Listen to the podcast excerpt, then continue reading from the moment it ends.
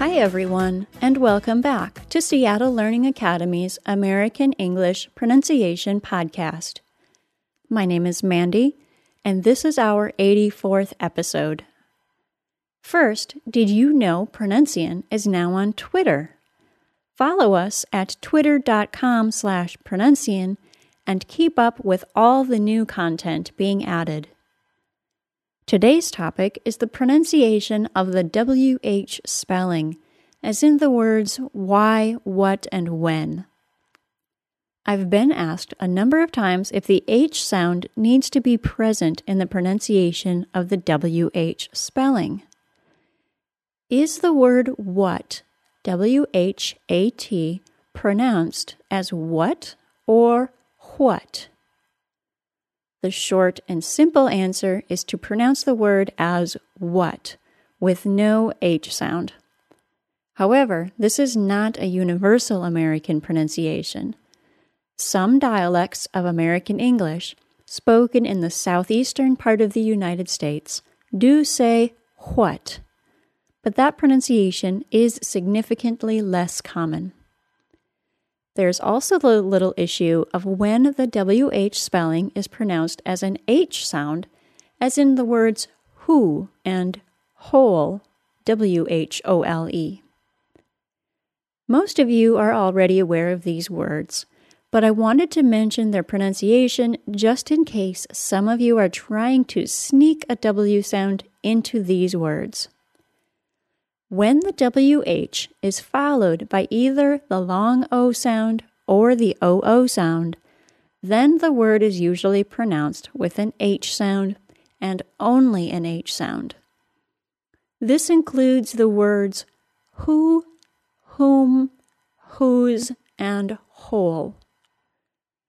You should notice that the words whole, W H O L E, and hole, H O L E, are pronounced exactly the same.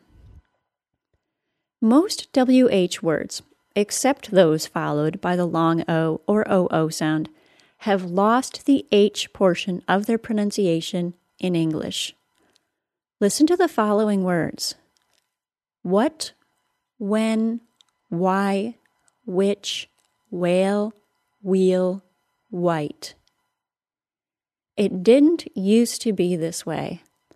The words wine, W I N E, and whine, W H I N E, had different pronunciations at one time. The fact that they have become homophones has created what is known as the wine whine merger.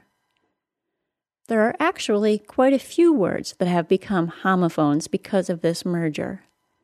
Listen to the following pairs where, where, which, which, whether, whether, whale, whale.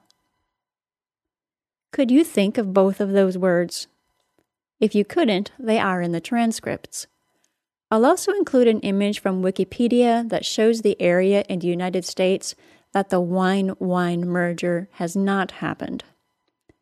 Oh, and if you're wondering about England or Australia, their mergers are also complete or nearly complete.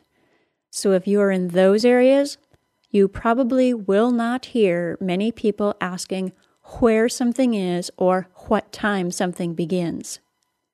It certainly isn't wrong to add the H's into the WH words, but it is definitely a less common pronunciation. If you want to learn more about the W sound in general, the new free W sound lesson is complete and is up on Pronuncian.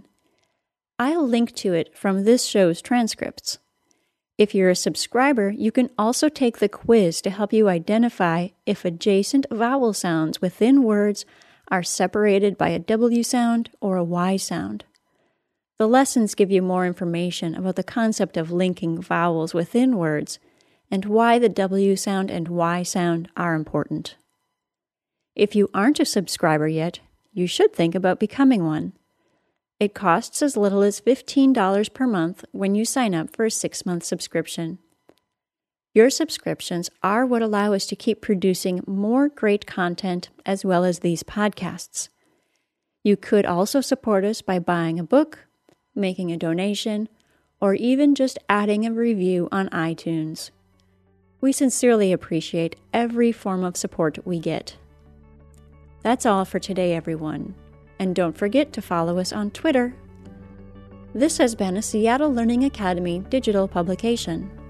Seattle Learning Academy is where the world comes to learn. Bye bye.